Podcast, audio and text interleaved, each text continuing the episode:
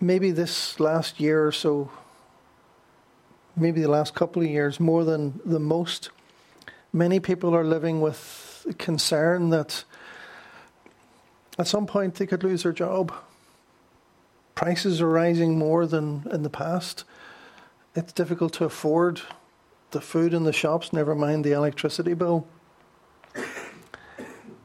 Sometimes people are worried if they're on benefits that they might get reassessed and lose a lot of what they're used to.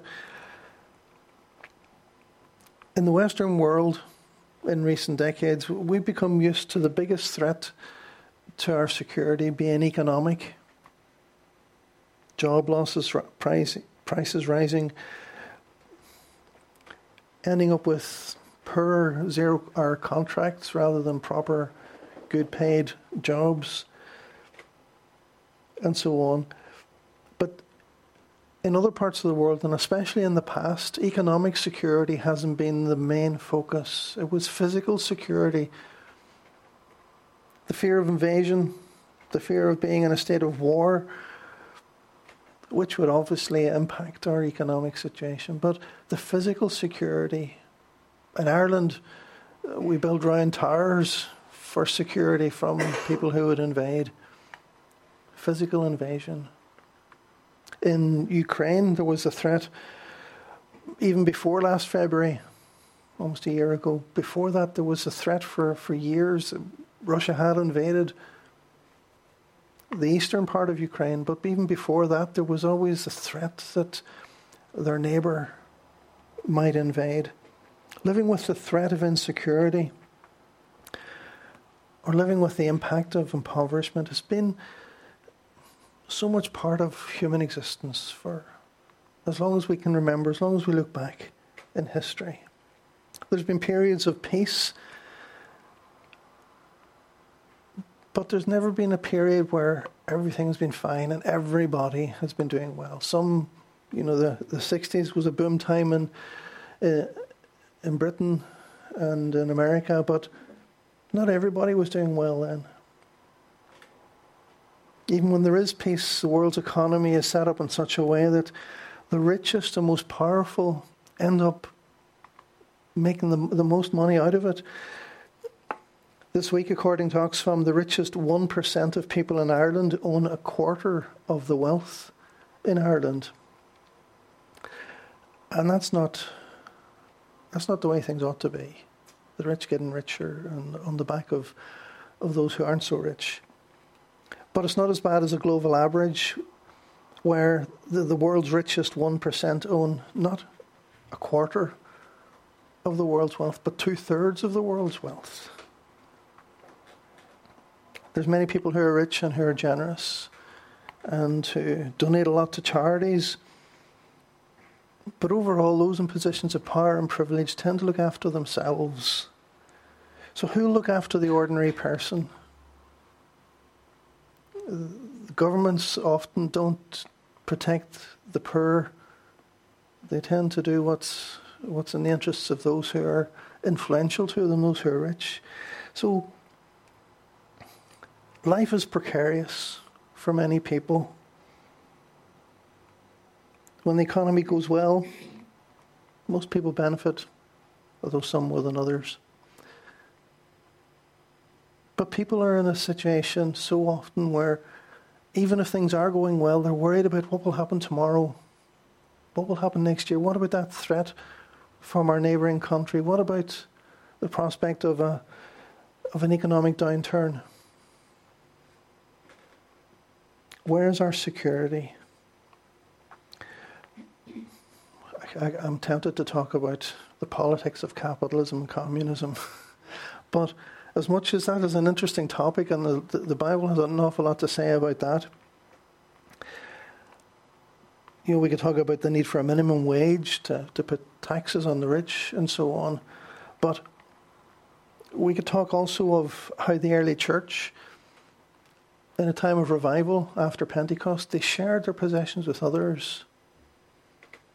And the main difference is that between the Christian approach and various political approaches is that, or various economic approaches, is that most economic situations tend to be whether it's capitalism or communism, it's tend to be one group of people trying to get what other people have in one way or another to enrich themselves. Whereas Christianity, instead of saying what yours is mine, as one preacher put it, Christianity says what's mine is yours. It's about a giving rather than a, a taking approach. Or we talk about how under the law of Moses, the Israelites lived in an economy which was fair and balanced. It had checks and balances. It was set up to be fair. But eventually, each one of these things capitalism, communism, even revival, even the New Testament revival, or even the Old Testament law each of these things is flawed by sin.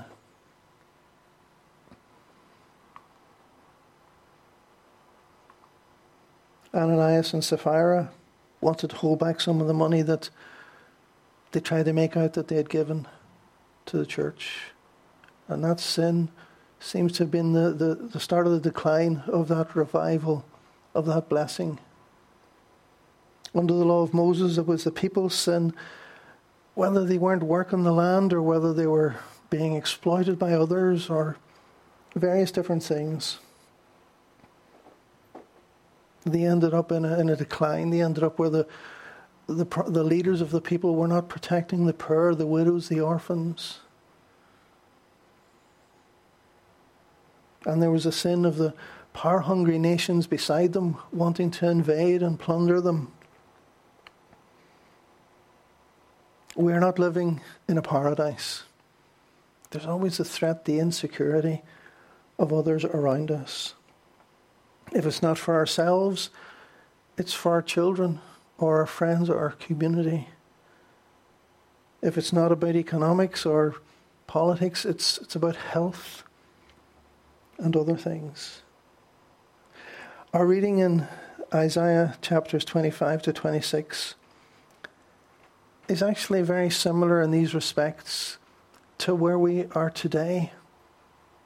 We sometimes look at the Bible and think, well, that was ages ago, that's irrelevant to us today. But actually, they were facing the same problems as we face today. Slightly different in their details. But just like the, the people of Ukraine would have been worried about Russia invading some years ago, the Israelites were concerned about the threat from Babylon. The northern kingdom had been invaded and uh, people were taken captive by the, the superpower of the time, which was Assyria. And yet the southern kingdom Judah, the tribe of Judah mainly, they still hadn't been overrun. But Assyria gave way to Babylon, became the next superpower, and the threat was there. I always struggle with which one came first. I'm not great with names. Uh, but I remember that Assyria and Babylon, it's, it's in alphabetical order. Assyria came first, then it was Babylon. So, this superpower of Babylon was threatening Israel.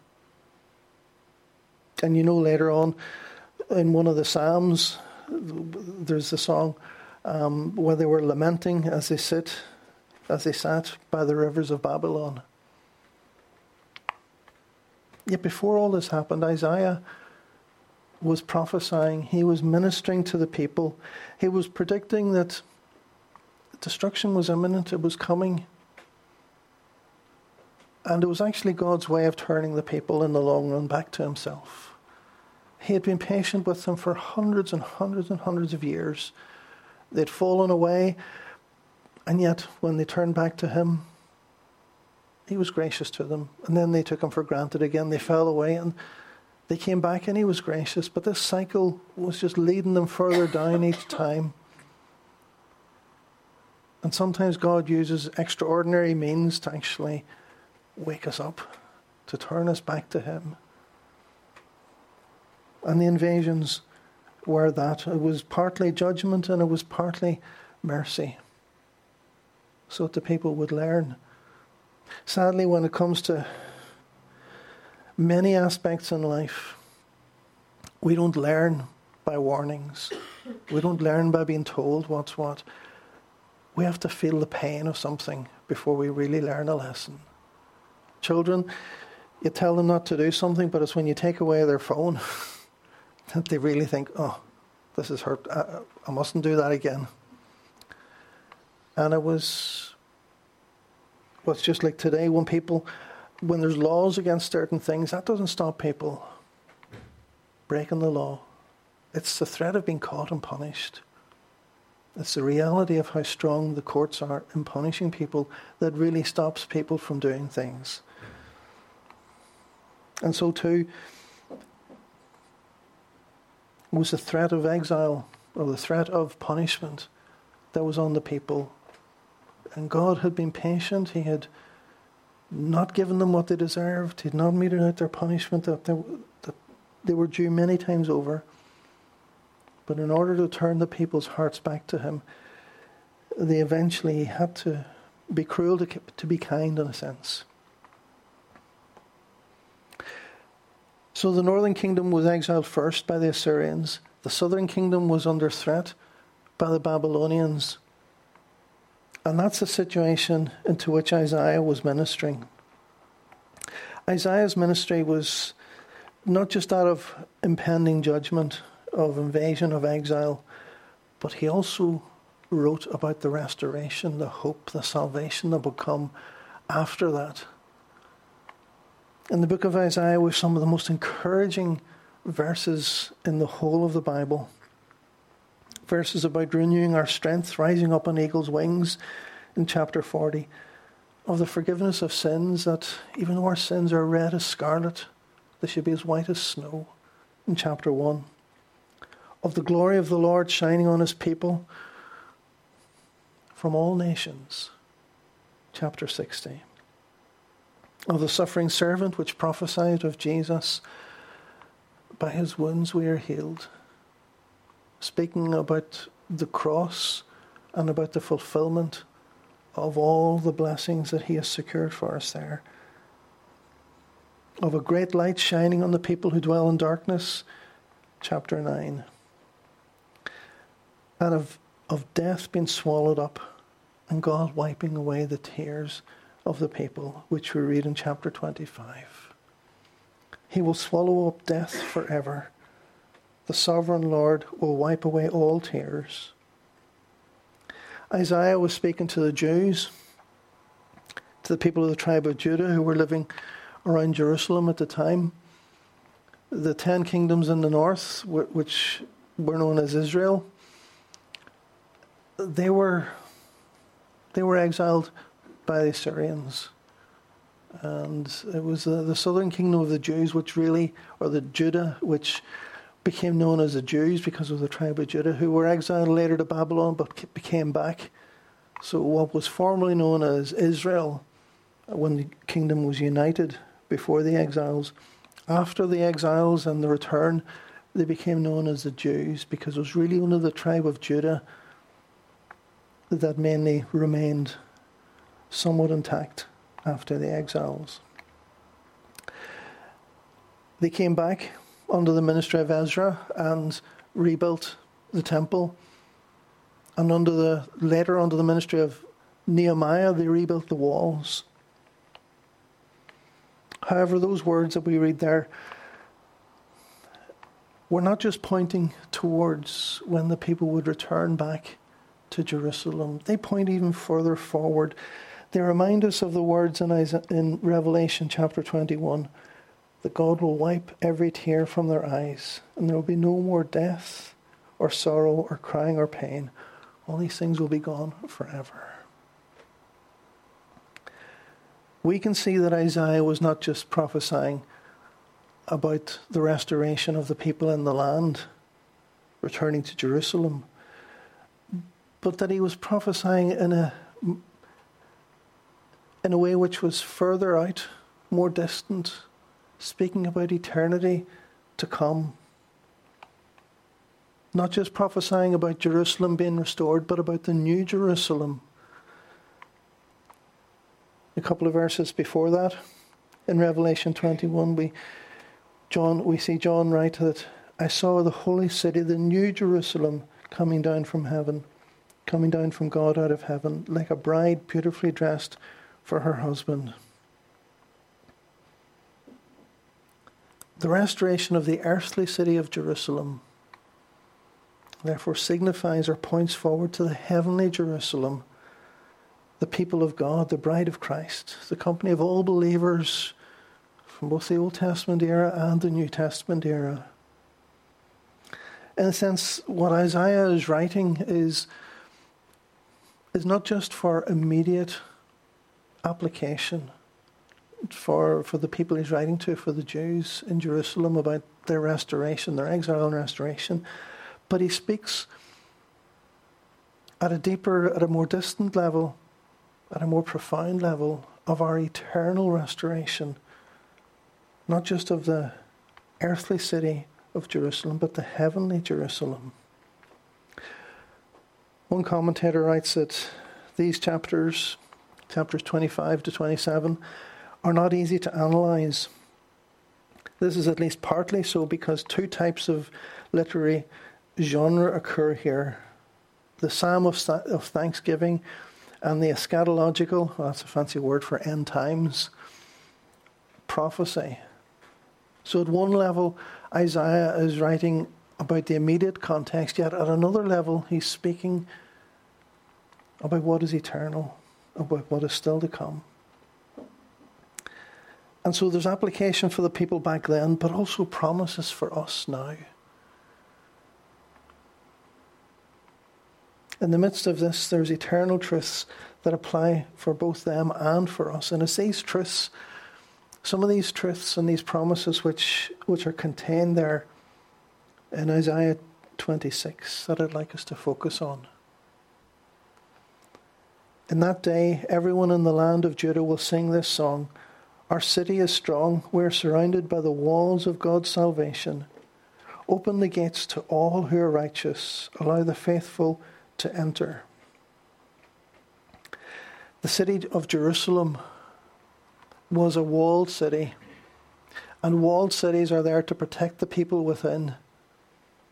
And so the city of, of Jerusalem was meant to, to be a place of salvation, a place of refuge for the people.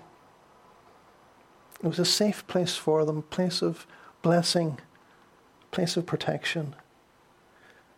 And yet, that symbolizes more than just what they experienced. That protection that, that Jerusalem provided for the people there symbolizes the protection that we find that God's people find coming to Him, entering into that new Jerusalem, coming to a relationship with God through faith in Christ. Today, our God is a refuge to all who will turn to Him. We don't trust in an earthly city so much as we trust in our Heavenly Father. He has promised His eternal protection by His mighty power. We're not trusting in the walls of a city to protect us, we're trusting in God to protect us. Jerusalem symbolized, it was a type in a sense, it symbolized the protection that God provides for His people. And anyone from any nation can experience his protection now as we anticipate the world to come. The city described here is more the New Jerusalem, not the Old Jerusalem. The city described here is a place where the righteous enter, a place of salvation, not just a, a, place of physical security, not just a place where there's economic protection, physical protection, but people are called to trust in God where all the protection, physical, spiritual, whatever way we need it, is found.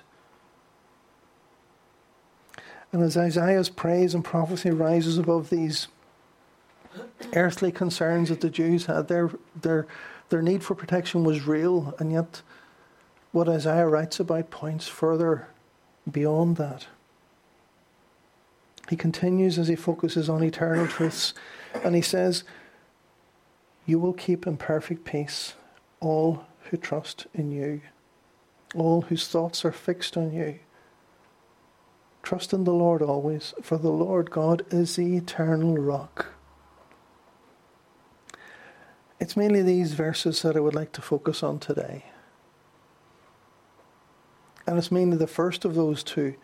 You will keep them in perfect peace. You will keep in perfect peace all who trust in you, all whose thoughts are fixed on you. This city of God, this Jerusalem that Isaiah speaks of in verses 1 to 2, is open to anyone and everyone to find refuge in, in Him, in God. We enter there when we place our faith in Christ, when we receive that forgiveness that He has secured for us on the cross. We enter there and we find that we have a new identity the nations, people from all the nations around the Israelites, around Jerusalem, they were welcome to come and join the people, to change their nationality, to become part of the people of God. There's a sense in which the Israelites were to be a light to the nations, not just that the, God exists and there was a righteous way of, of living, that God loved his people, but this people should have been just, they should have had an open door to the nations to come in, and people were welcome to join them. As long as they were placing their faith in God, as long as they were living under God. That outward focus, uh, almost an evangelistic focus, was not as dominant in the Old Testament. The people of God, the Israelites, were more a testimony to God and His glory and His plans. It was the first stage of, of His plan to bless all the nations. And that blessing just exploded when Christ came, when Pentecost came and the gospel went out to all the nations. But it was there in some form back then. But now, people are invited to come into that holy city, that new Jerusalem, when we share the gospel with others. When people trust in Christ, they, they become a new person, they have a new identity, they have a new belonging.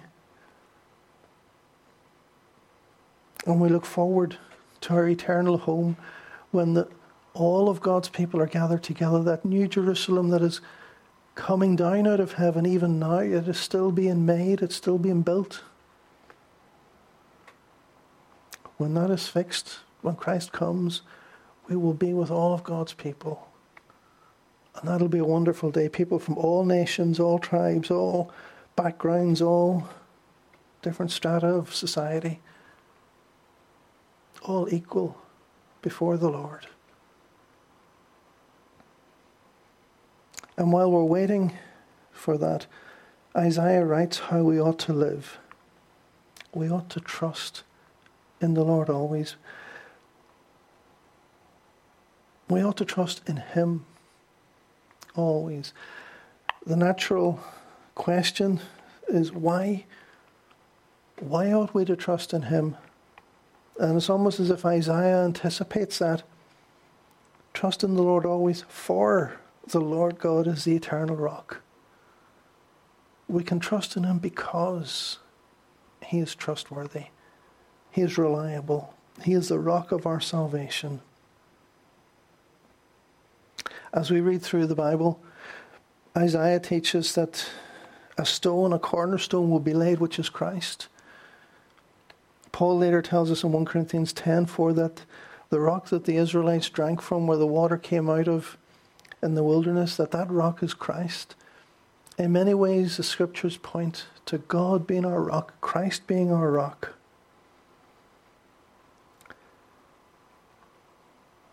When people go through very difficult circumstances, you'll often hear them say that so and so was my rock through that situation. But we ought to say that God is our rock above all else. He is our anchor he is the one who gives us stability. He's the one that we can rest in. When times are insecure, when we're concerned for what the future may hold, it's because God is a rock that we can trust in Him. And it's because God is a rock that we can say that He will keep in perfect peace all who trust in Him. Our security is in God and His faithfulness. Our security is not in our faith, but the one in whom we have faith in. Disney is very well known these days for saying, you know, just have faith, just believe. At least it was a couple of decades ago. Uh, films where, you know, people, faith was divorced from God. Faith in God was transferred into just faith in itself. As long as you believe, things will happen. But that's not what that's not what we're called to do. We're not called to believe and just trust and just believe and it'll happen. That's believing in nothing. That's believing in believing. And that can't help. That's powerless. Just thinking more positively, just having positive thoughts, is not going to change the situation. But God can change situations, and it's in Him we trust. Our faith is in Him. It's not our faith that we're trusting in, but it's God who we're trusting in. Trust in the Lord always, for the Lord God is the eternal rock. So if we're tempted to worry, we should instead put our trust in God. And when you think about it, worry is what we do when we don't put our trust in God. Worry is, well, when we're facing a situation, we tend to, to try and be in control ourselves.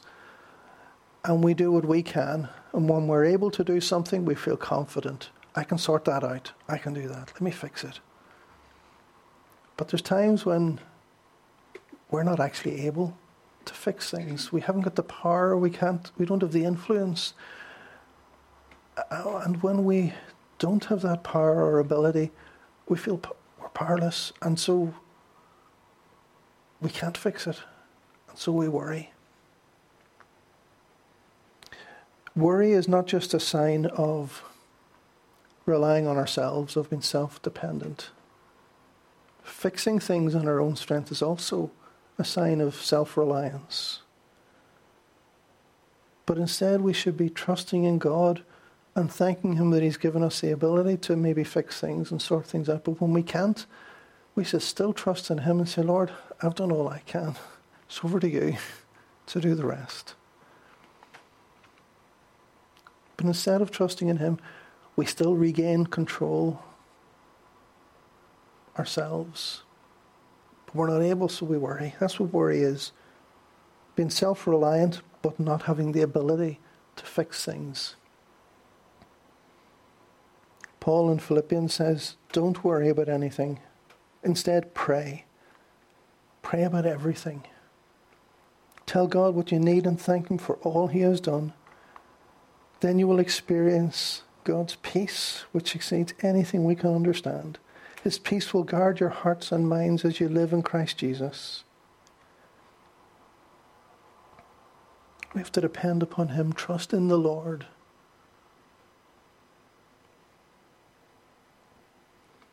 You will keep him in perfect peace. You will keep in perfect peace all who trust in you, all whose thoughts are fixed on you. And one of the things that's key in there is tell God what you need and thank Him for all He has done.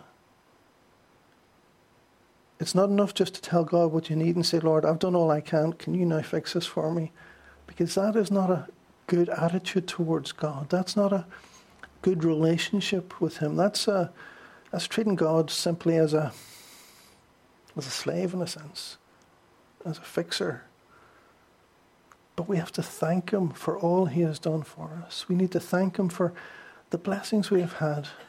It's it's a relationship with him of of love, of thanks. And when we thank him, that actually shows a dependence, a gratitude, which changes our attitude. And if we don't have the thanks, we so often don't get the peace. Jesus tells us that we should seek the kingdom of God above all else and live righteously. Seek first his kingdom, and he will give us everything else we need. We tend to seek the things we need and think, well, you've told us, Lord, to look to you, and yeah, we look to you, but as long as you sort out our situation. No. Jesus tells us it's not about us above all else, it's about us looking to God. It's about us making God and His kingdom, His will be done on earth as it is in heaven, above all else. And when we're not as concerned about our own situation as Him, He promises to sort out our situation in the process. David too says, Take delight in the Lord, and He will give you your heart's desire. Seek first the kingdom of God. Take delight in the Lord. These are ways in which we set our minds on Him. These are ways in which we don't worry about tomorrow, for tomorrow will bring its own worries. Today's trouble is enough for today. We can worry about all kinds of things, and that worry is lack of faith. It robs us of our joy and it dethrones God from being in control, puts us in control, and we're not able to cope. So we worry. We resort to all kinds of solutions. We try and fix things ourselves instead of trusting in Him, but instead, let's trust in Him. We might not know what tomorrow is going to, to bring, we might not know what next year is going to bring, but let's not worry. Let's depend upon Him, who is the rock of our salvation. If we've already trusted in Him, let's take joy. Let's be thankful. Let's praise God. If we haven't trusted in Him, let's draw close to Him through faith in Christ. Christ has broken down the, the barrier between us and the Father, He is the mediator the fact that we have sinned presents a barrier to us before God, but Christ has taken our sin on the cross so that we should not perish but have everlasting life. When we trust in Christ, we can then draw close to God. When we trust in Christ, we can then take this promise to ourselves that He will keep in perfect peace all who trust in Him, all whose thoughts are fixed on Him. So trust in the Lord always, for the Lord God is the eternal rock. Let's pray.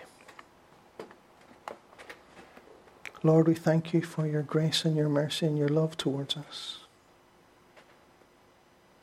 We thank you that even though we are tempted to be self reliant, Lord, you've called us to rely on you to not worry about tomorrow, to not depend upon ourselves, but above all else, to trust in you, and you will keep us in perfect peace.